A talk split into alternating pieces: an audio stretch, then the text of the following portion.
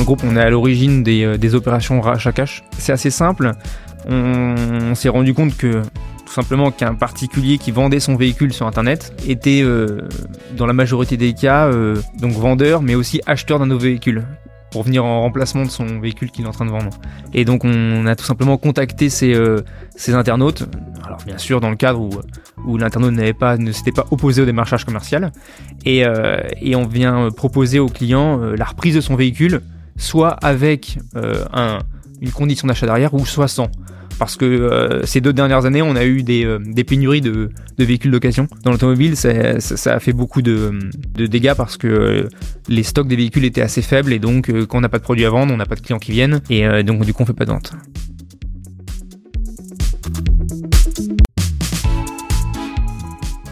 Bienvenue sur Marketing Stories, le rendez-vous des experts du marketing. Je suis Thibaut Renouf, CEO chez Partout. À chaque épisode, je serai accompagné d'un acteur du marketing qui nous racontera sa marketing story. Entre retours d'expérience, anecdotes de parcours, tips et méthodes actionnables, nos invités vous révèlent tous les secrets de leur stratégie marketing, leurs doutes et leurs réflexions sur des thématiques autant métier que développement personnel. Juste avant de vous laisser avec notre invité du jour, n'oubliez pas que vous pouvez vous abonner et nous laisser un avis sur votre plateforme d'écoute. Et si l'envie vous prend, n'hésitez pas à partager cet épisode avec vos collègues. Bon épisode Bonjour à tous. Alors aujourd'hui, euh, on est avec euh, Erwin Legrand, qui est directeur marketing, digital et innovation au sein du groupe Legrand. Bonjour Erwin. Bonjour. Bonjour Thibaut. Euh, bah, pour commencer, je vais poser la question que je pose à, euh, tous nos invités. Euh, est-ce que tu peux te présenter en quelques mots, présenter à la fois qui tu es et un peu qui est ce que le groupe Legrand pour qu'on puisse savoir de quoi ça parle Erwin Legrand, aujourd'hui je suis euh, directeur marketing et digital du groupe Legrand, le groupe euh, de concession automobile dans le nord-ouest de la France. Et euh, c'est un groupe français qui aujourd'hui distribue une, une, dizaine de marques. Ok, c'est quelle, quelle marque par exemple? Ça va de la marque allemande, donc premium BMW Mini, la marque un peu, les marques japonaises avec du Mazda et du Suzuki et la marque française type Opel, euh, bientôt d'autres marques que je ne peux pas forcément. Hein. Ça représente à peu près combien de concessions C'est 11 points de vente, donc euh, pour une vingtaine de contrats de concession. Et euh, récemment, on s'est euh, développé en, croissance externe dans, dans, la distribution de motocycles, donc deux roues, trois roues et quatre roues. Ok. Et toi, est-ce que tu peux nous raconter ton parcours, comment t'en es arrivé là, peut-être rapidement, avant de rentrer dans le vif du sujet du marketing dans l'automobile? Oui, pour mon parcours, alors j'ai un parcours va dire atypique, un peu comme, comme beaucoup. Euh, je commence par un, BTS comptabilité gestion. Après ce bac S, euh, j'enchaîne sur du coup un, DCG, donc un diplôme de comptabilité et de gestion, pour euh, compléter et, avoir un bac plus 3 en comptabilité. Et ayant, ayant la fibre entrepreneuriale, c'est un peu de famille, j'ai l'impression, je lance ma boîte à la fin de mes années de comptabilité, après avoir quand même fait deux ans en apprentissage, donc dans, dans le monde professionnel. Euh, je lance ma boîte, donc une marque, euh, une marque de vêtements de, de, sport que je commercialise via un site e-commerce, etc. Euh, ça dure deux ans et demi, et après deux ans et demi, euh, je me pose la question sur, euh, sur l'avenir de l'entreprise, etc. Et, et, après deux ans et demi, je décide de, de, vendre suite à des résultats que je, que, que je ne trouvais pas satisfaisants. Et donc, euh, je quitte tout et euh, je, me, je rejoins le groupe familial, donc le groupe plus grand. Et maintenant, ça fait. Euh, J'arrive sur ma cinquième année dans le groupe. Voilà. Okay. Et ton parcours, tu as commencé euh, donc sur la, la, partie digitale et maintenant tu gères toute la partie innovation euh, marketing Alors, j'ai plus commencé sur la partie marketing avec cette expérience dans le e-commerce, du coup, et en tant qu'entrepreneur. donc, j'ai commencé chargé de marketing, puis le groupe se développant et se structurant. Euh, j'ai donc pris la direction marketing, puis direction marketing et digital euh, dans le groupe. Voilà. Euh, Aujourd'hui, on va essayer de parler un peu de marketing euh, dans l'automobile, dans le secteur automobile. Est-ce que déjà tu peux euh, expliquer en quoi le marketing dans l'automobile est différent de, de marketing d'autres points de vente? C'est quoi les grandes, les grandes spécificités de ce secteur? Ouais, en fait, déjà, il faut savoir que dans l'automobile, c'est un métier qui est assez qui est assez particulier, qui est un peu à part entière, de toute façon un petit peu comme toutes les, toutes les branches d'activité. Mais l'automobile, enfin le marché de la distribution automobile est segmenté sur euh, sur trois typologies d'acteurs. Euh, on a les concessionnaires qui ont des contrats de, du coup de, de concession avec des constructeurs. Nous avons les négociants donc qui sont là pour euh, acheter, revendre des véhicules d'occasion, et les mandataires hein, qui vont plus eux reprendre des flottes, reprendre des véhicules à faible kilométrage ou reprendre des véhicules auprès de loueurs et qui vont réaliser justement des opérations d'achat-revente sur des véhicules un peu plus proche du véhicule neuf, voilà. Donc qui viennent plus concurrencer le concessionnaire. en ce qui concerne, donc ça c'est pour plus parler du coup du marché de l'automobile en lui-même. En ce qui concerne le marketing, on en a parlé en off.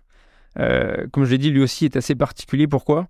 Parce qu'on a à la fois le marketing réalisé par les constructeurs eux-mêmes dans le but de gagner des parts de marché, et également aussi le marketing réalisé par les acteurs, donc les distributeurs, qui, euh, qui eux vont plus chercher à euh, gagner eux aussi des parts de marché, mais d'un point de vue local. Ok. Et donc si on prend le premier, le premier type d'action, qui sont plus gagner des parts de marché, euh, les, marques que tu distribues, oui. c'est quoi un peu leur, leur, grand levier marketing Et après, quels sont les grands leviers marketing que vous, vous utilisez sur plus en local? Les constructeurs, eux, vont plus partir sur un marketing qui va être orienté mass média, qui va être orienté spot publicitaire à la télévision, sur l'affichage 4 par 3 etc. Nous, on va euh, venir compléter ce marketing. On va venir euh, s'appuyer sur, ce, euh, sur ces campagnes pour pouvoir gagner une empreinte qui est, comme je l'ai dit, locale et, et venir directement faire de l'acquisition de, de, de, contacts, de leads, de, de, clients. Ok, et ça va être quoi ce type Typiquement, vous faites aussi beaucoup de. Comment vous accompagnez les points de vente pour faire du, votre marketing? Comment vous allez pousser plus de clients à venir en, en concession? Alors, moi, en ce qui concerne, je travaille pour un, groupe. Donc, on a plusieurs concessions. Certains, euh, distributeurs sont euh, indépendants parce qu'ils n'ont qu'une seule concession. D'autres ont peu de concessions. D'autres sont, de très gros groupes. Donc, ça dépend déjà de la typologie de, distributeurs. Euh, en ce qui nous concerne, nous, groupe de distribution avec une quinzaine de, points de, vente, on a la possibilité de faire un marketing qui va être dit de groupe, donc qui va suivre une stratégie de groupe et également aussi euh, faire du marketing local.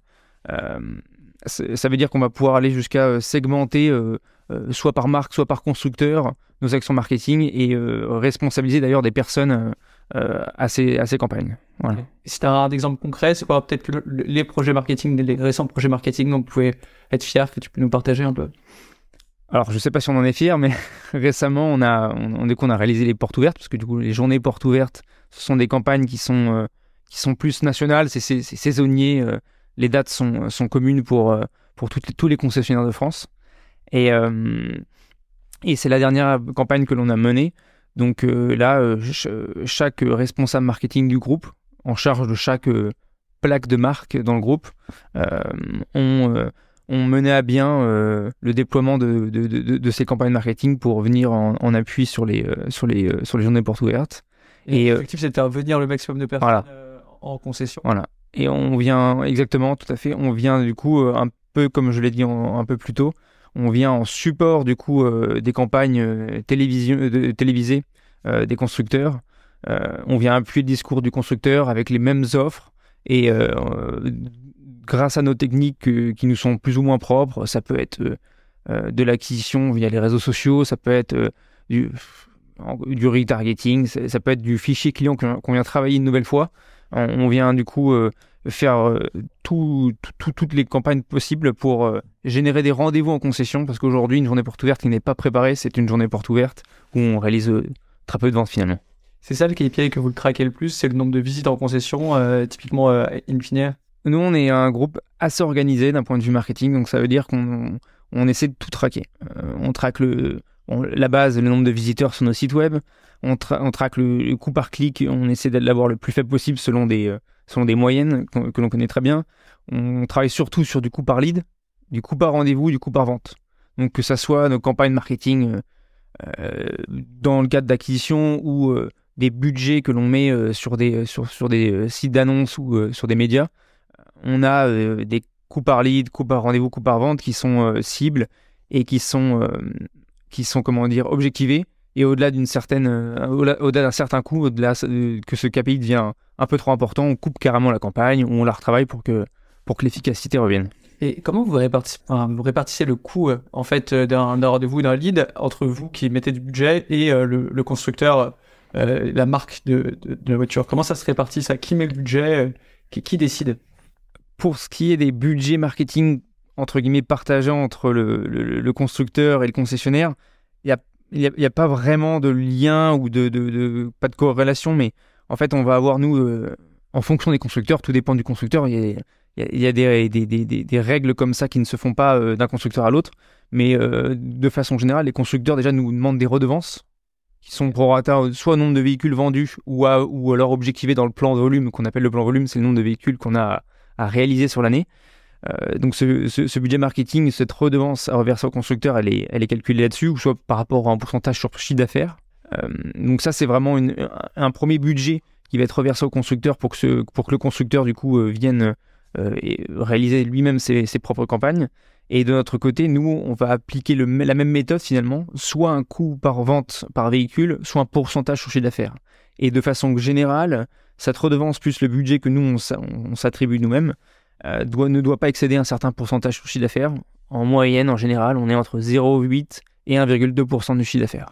Okay. il y a des moments où certaines actions marketing que vous allez mener vous euh, par les concessionnaires et, qui vont être menées par les distributeurs. Est-ce que tu as des cas où, euh, où l'alignement est plus difficile?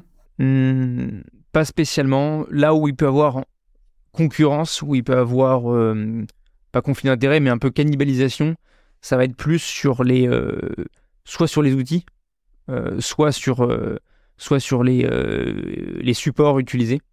Et là, on peut avoir du coup un petit peu une une double empreinte qui peut être faite et donc du coup bah nous on, on va venir bien sûr laisser notre place hein, à celui qui est plus fort hein, c'est-à-dire le constructeur on va pas non plus pas non plus forcer les choses. Et donc pour bien comprendre, euh, je vois la, la, relation qu'il peut y avoir entre le constructeur et le distributeur. Est-ce que tu peux un peu plus euh, euh, expliquer la partie locale, c'est-à-dire la partie de la mise en place de la communication pour chaque point de vente, chaque concession? Concrètement, nous, on a, comme je l'ai dit un peu plus tôt, on a un responsable ou une responsable marketing par plaque. Une plaque pour nous, c'est généralement un constructeur. Par exemple, avec les marques que j'ai citées précédemment, Mazda, Suzuki, c'est une plaque pour nous. On a quatre, concessions Mazda Suzuki qui est sous la responsabilité d'une responsable marketing. Et cette responsable marketing va avoir une certaine autonomie au niveau du marketing. Bien sûr, il faut que ça suive un marketing de groupe et des, euh, ce qu'on appelle des essentiels marketing, donc des, euh, une charte euh, pour le groupe et une stratégie de long terme, de moyen à long terme. Et cette responsable marketing va avoir à la fois son budget à respecter, cette charte à respecter, et tout ça, ça va lui permettre du coup d'aller vers euh, une application au quotidien, ça veut dire d'aller mettre en place ces opérations en fonction euh, des saisons, en fonction euh, des, opérations marketing qui peuvent être nationales et en fonction aussi des demandes du constructeur. Voilà.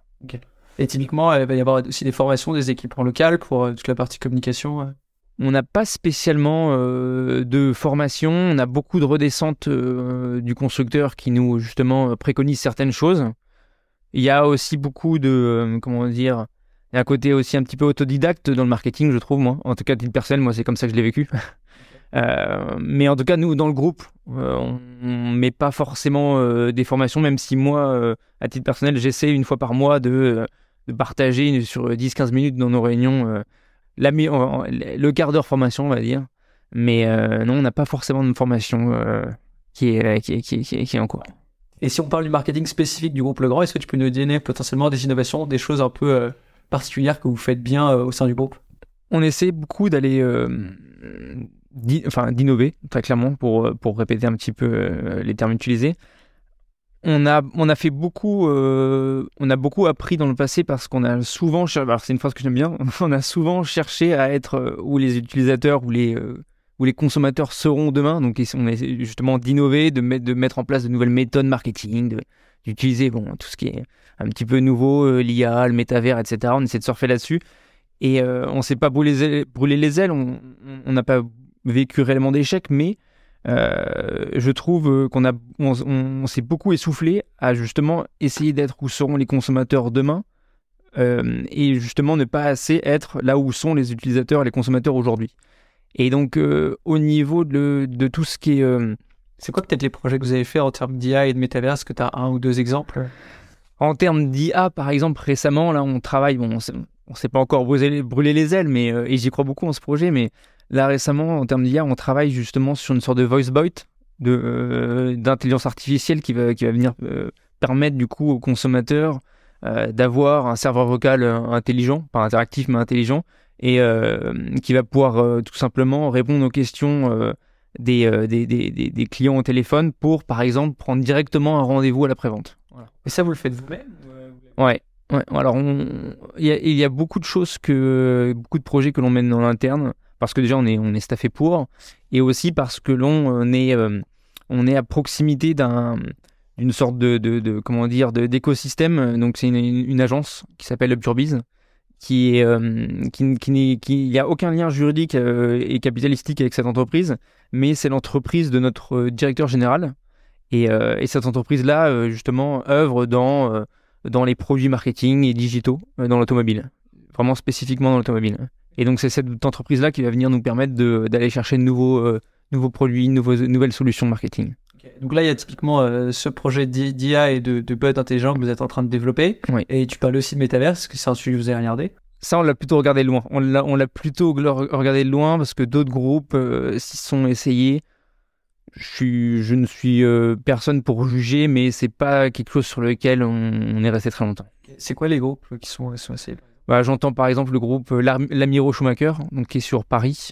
alors, on n'est pas du tout sur la même typologie de clients, bien évidemment. Euh, mais à titre personnel, euh, on est on j'ai pas été forcément convaincu de, la pertinence de la chose, en tout cas pour les clients euh, et pour les marques que l'on distribue.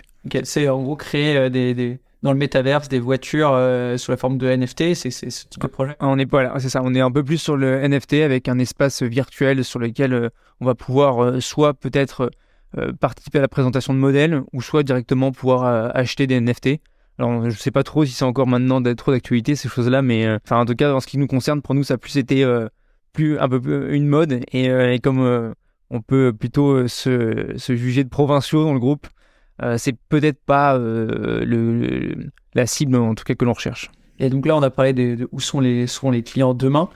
tu as dit que tu préférais te focaliser sur où étaient les clients mm. aujourd'hui. Ils sont où les clients aujourd'hui selon C'est quoi la répartition du budget aujourd'hui vous avez, c'est où vous allez mettre le maximum de budget, c'est sur la prise de rendez-vous, je comprends. Mais, euh, où est, c'est, surtout sur l'AdWords, sur Google Ads, c'est ça?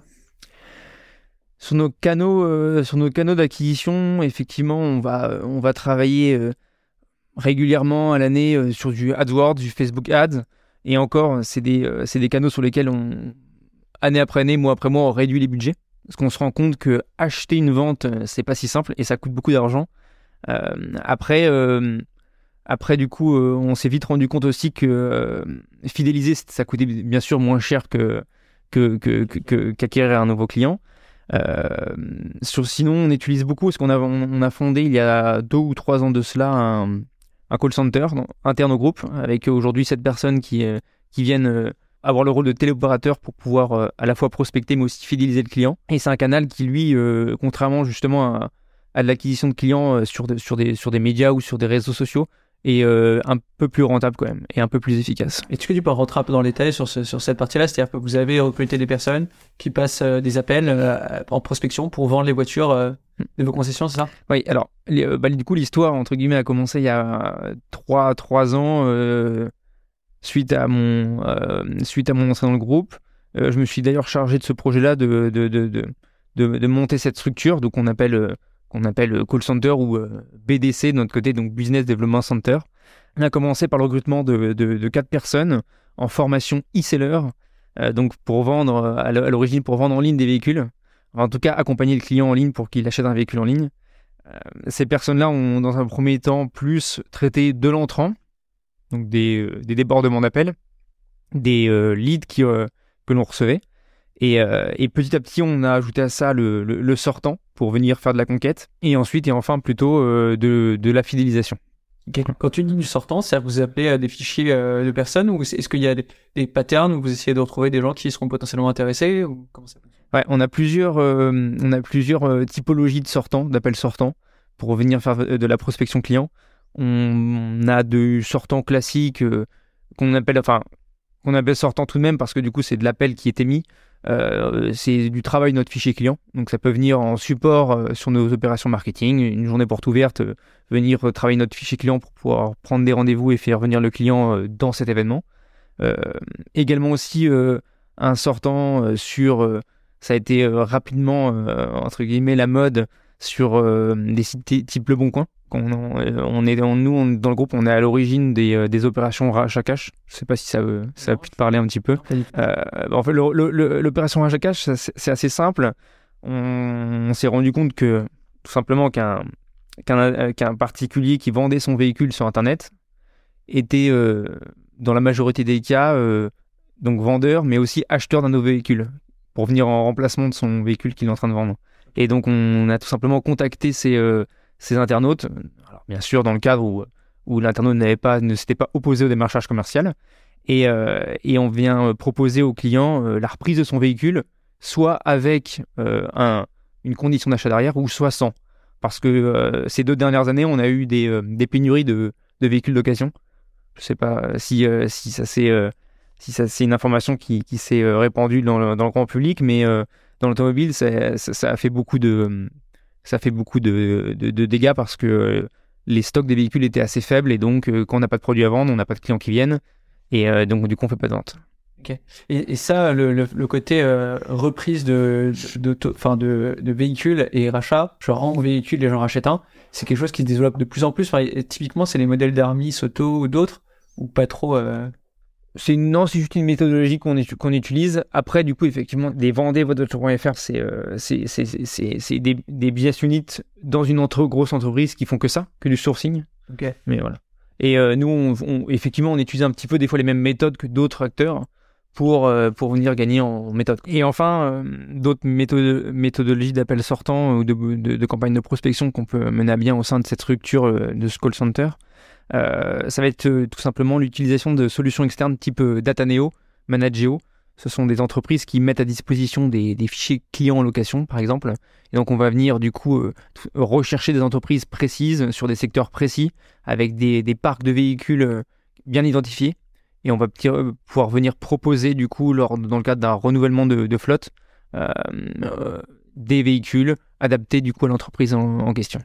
Les c'est vraiment, vous êtes euh, dans une logique sortante. Vous allez avoir euh, presque des commerciaux comme ce qu'on a, nous, chez euh, partout, comme des startups, aller appeler les clients, aller prendre, prendre des, des fichiers et essayer d'obtenir des ventes. C'est, alors, alors, du coup, ça tombe bien que tu me parles de ça parce que on sait, on sait, on est en train de beaucoup de s'inspirer de partout, enfin, en tout cas, de, de l'univers des startups. Parce qu'on est en train aujourd'hui de mettre en place une organisation commerciale. Ce call center, on est en train de le restructurer parce que trop, on a trop souvent comparé et, euh, et, travailler avec ce call center tel euh, une centrale d'appel. Et, euh, et c'est pas vraiment ce qu'on recherche. Et on est en train de réorganiser toute cette structure pour, sous la forme finalement d'une équipe de SDR et d'une équipe de CSM qui vont venir justement répondre à ces deux stratégies commerciales, c'est-à-dire prospecter et également aussi fidéliser le fichier client. Bah, pour, pour, ceux qui nous écoutent, bah, typiquement, euh, partout on est organisé en différentes équipes. Il va y avoir euh, toutes les, les, SDR qui vont être en charge de passer des appels et de prendre des rendez-vous. Il va y avoir euh, bah, les vendeurs et il va y avoir bien sûr la partie Customer Success qui sont un peu les chargés de compte.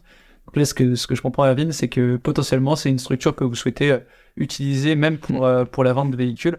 Exactement. Je, te cache pas qu'on s'est beaucoup inspiré des, de ce qu'on a trouvé sur Internet, c'est-à-dire euh, euh, l'organisation qui a été partagée par euh, Tribes ou, ou partout sur, l'organigramme d'une startup, ou en tout cas d'une startup dans un, un, univers SaaS.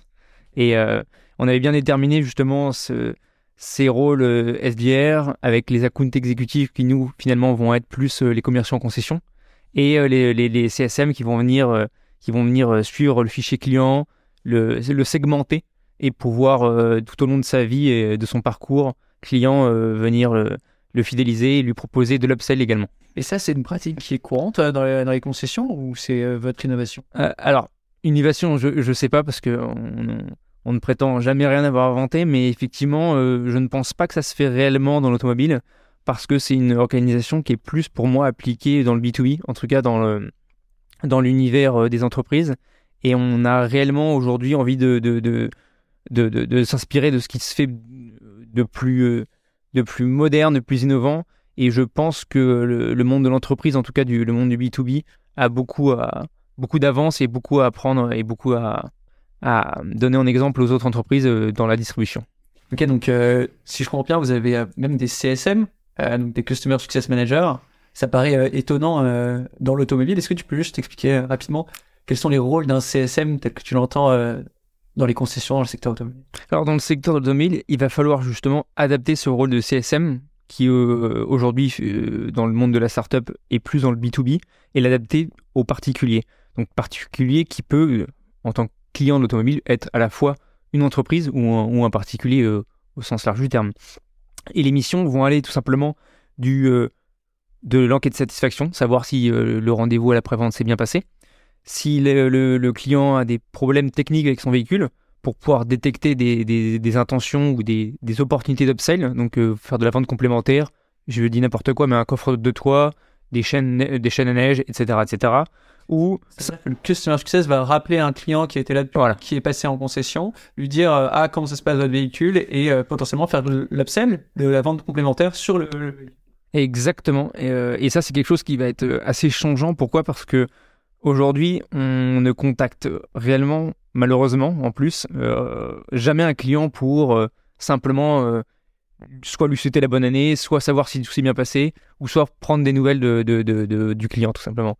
Et, euh, même du point de vue des équipes, ça a été quelque chose qui, a, assez difficile à, accepter et à prendre en compte parce que euh, on a vraiment des équipes qui sont orientées vers la performance commerciale et non vers la enfin et malheureusement pas assez vers la satisfaction client en tout cas. D'autres typologies du coup de, d'actions que, vont mener l'équipe euh, CSM, ça va être par exemple faire les, rappels de fin de financement parce qu'un client peut faire financer son véhicule soit en LLD, soit en crédit classique ou soit en LOA par exemple, donc la location avec option d'achat.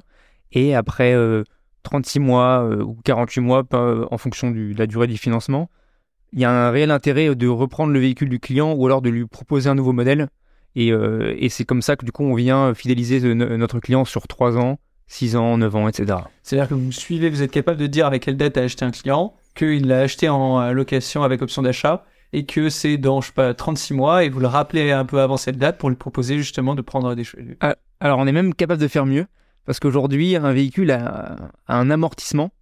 Donc voilà, c'est l'amortissement sur son financement et, euh, et, a également aussi une cote de marché.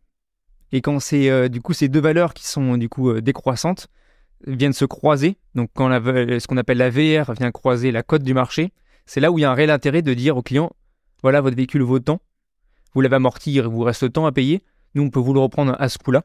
Et donc, il y a une vraie, euh, finalement, il y a une culbute euh, à, faire pour proposer au client un nouveau véhicule sans que, sans qu'il y ait de réel, finalement, gros, grosse compensation de la part du client à mettre d'un point de vue financier. Et, le véhicule que vous reprenez, il va, où? Alors, le, bien, bien, évidemment, un véhicule que l'on vend, nous, en financement, on dit que c'est trois ventes, parce que c'est un véhicule que l'on vend, c'est un véhicule que l'on reprend après, du coup, pour pouvoir le revendre après. Et c'est aussi, du coup, un véhicule qu'on vient reproposer à ce client. Euh. Donc, en fait, quand on vend en financement, on, vend trois véhicules. Et euh, le véhicule que l'on va reprendre au client va être euh, mis sur, le, sur notre parc et revendu à un autre, un autre client, je l'espère. Ok. C'est toute une, toute une machinerie très complexe. Ah bah c'est une activité oui, assez particulière, comme je l'ai dit. Et donc, on a parlé du rôle de SDR, on a parlé du rôle de CSM. Est-ce que tu peux, euh, est-ce qu'il y a d'autres innovations dans la manière dont vous fonctionnez? Parce que je me rends compte que plus on creuse, plus on découvre des, des choses euh, sur la manière dont vous fonctionnez. Alors effectivement, du coup, euh, on a d'autres innovations, en tout cas petites nouveautés. On va, on va tester d'autres choses qui se font également aussi dans les startups, à commencer par la prospection automatisée via LinkedIn par exemple.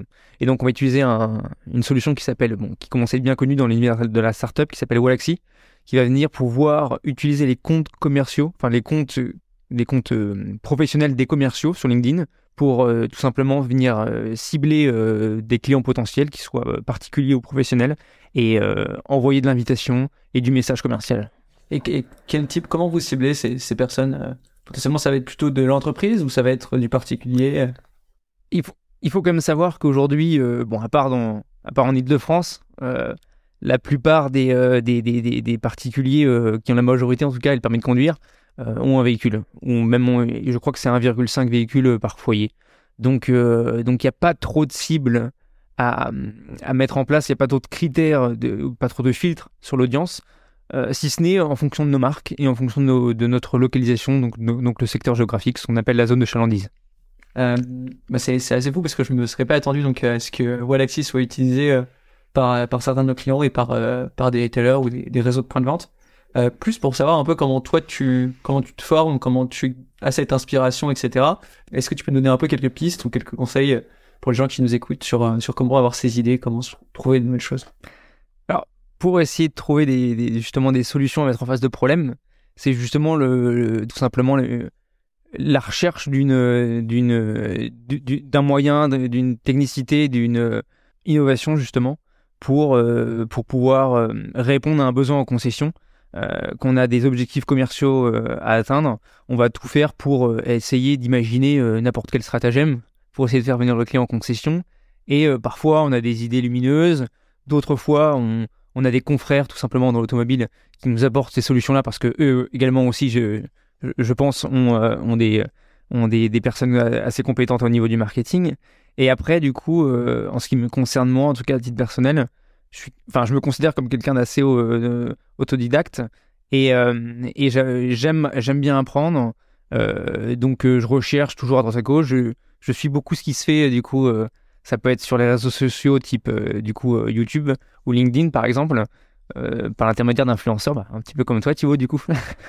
et euh, et euh, tous ces partages, du coup, dans d'autres domaines d'activité sont assez inspirants finalement et permettent du coup de trouver ces solutions et ces innovations et de les, et de les transposer de, du domaine de la startup, du domaine du, logiciel à la distribution automobile. Et au sein de la distribution automobile, est-ce qu'il y a des, des, congrès, des groupes où vous vous retrouvez? Est-ce que vous réfléchissez à l'innovation? Comment ça se passe un peu là le partage de bonnes pratiques dans ce, dans ce secteur? C'est un peu comme tous les, dans tous les secteurs. Il y a beaucoup de conventions, beaucoup d'événements, des événements qui sont plutôt très intéressants, qui, mais qui partagent souvent un état du marché qui, euh, est assez, euh, qui, est déjà installé en fait finalement. On va pas trop parler euh, de, de, de, sorties de pistes qui peuvent être, qui peuvent être liées justement à, des innovations et des stratégies d'avenir. Mais, effectivement, on a beaucoup d'événements, beaucoup de, conventions trois, quatre fois par an. On a des gros journaux de l'automobile qui viennent, euh, qui viennent organiser ces, ces, ces, événements. C'est plutôt intéressant, oui. À comment, euh, pour citer par exemple le journal de l'auto, l'Argus ou Auto Info par exemple. Et, dernier point euh, sur ces sujets-là, vous utilisez, vous internalisez beaucoup de choses. Est-ce que vous avez fait quand même un appel où tu parlais d'une agence sur la partie IA Est-ce que, est que vous avez fait appel à d'autres agences, vous avez fait appel à d'autres prestataires pour vous aider dans votre stratégie digitale, marketing, etc on fait appel effectivement à quelques fournisseurs quand, euh, quand nos moyens sont limités, en tout cas, que ce soit pas euh, nos moyens humains ou, parfois euh, techniques. à commencer bah, du coup pour le, pour la présence digitale, on a commencé par du coup partout par exemple, et pour le également aussi le, le studio Yeld, donc un studio sur parisien, donc une agence de développement web, ou, ou encore d'autres d'autres agences un peu à droite à gauche, que ce soit pour parfois pour le référencement ou parfois pour d'autres raisons. Ok. Et euh, pour finir, donc euh, pour ta stratégie 2023, euh, ce serait quoi un peu les deux trois axes majeurs que, que tu as envie de pousser au sein du groupe Le Grand alors déjà, on va commencer par cette, la, mise en place de cette organisation commerciale au niveau du call center, comme on vient d'en parler. Puis, on va rattraper un petit peu le retard qu'on a au niveau de la vente en ligne, parce que beaucoup, beaucoup d'acteurs se sont lancés dans la vente en ligne de véhicules d'occasion, donc vente 100% en ligne, du, de la réservation à la livraison. Et enfin, on va aussi euh, essayer encore une fois là d'être un peu euh, disruptif euh, dans l'approche avec avec la segmentation de notre base client, donc avec la mise en place d'un marketing automation au niveau du coup d'une base de données unique, une base de données de clients que l'on va fusionner, qualifier et dédoublonner pour pouvoir les travailler au mieux. Comment tu expliquerais précisément pour les auditeurs Alors, le, marketing, le marketing automation, pour, enfin en tout cas pour nous, à notre sens, c'est tout simplement le fait de euh, venir euh, segmenter euh, la base de mes clients avec l'application de, filtres très précis qui va venir cibler très précisément une, un nombre défini de, clients et ces clients-là, les contacter, les, les, cibler par l'intermédiaire de campagnes qui peuvent être soit sur différents canaux type SMS, email ou, ou appel téléphonique pour, pouvoir leur proposer le bon produit au bon moment, tout simplement et non pas, euh, comme avant, euh, contacter des clients qui ne devaient pas être contactés et ne pas contacter les clients euh, que l'on a contactés. Ok, super clair. Bah, écoute, Erwin, merci beaucoup pour, pour ton temps et toutes ces explications. Bah, j'espère que c'était clair. C'est un plaisir. Bah, un plaisir de rester en contact pour la suite. Merci beaucoup. Merci. C'était Marketing Stories, le podcast des experts du marketing. Si vous êtes toujours avec nous, c'est que le parcours de notre invité vous a plu. N'hésitez pas à nous laisser un avis 5 étoiles et un commentaire pour nous faire part de vos retours. Merci pour votre écoute et à très vite pour un nouvel épisode de Marketing Stories.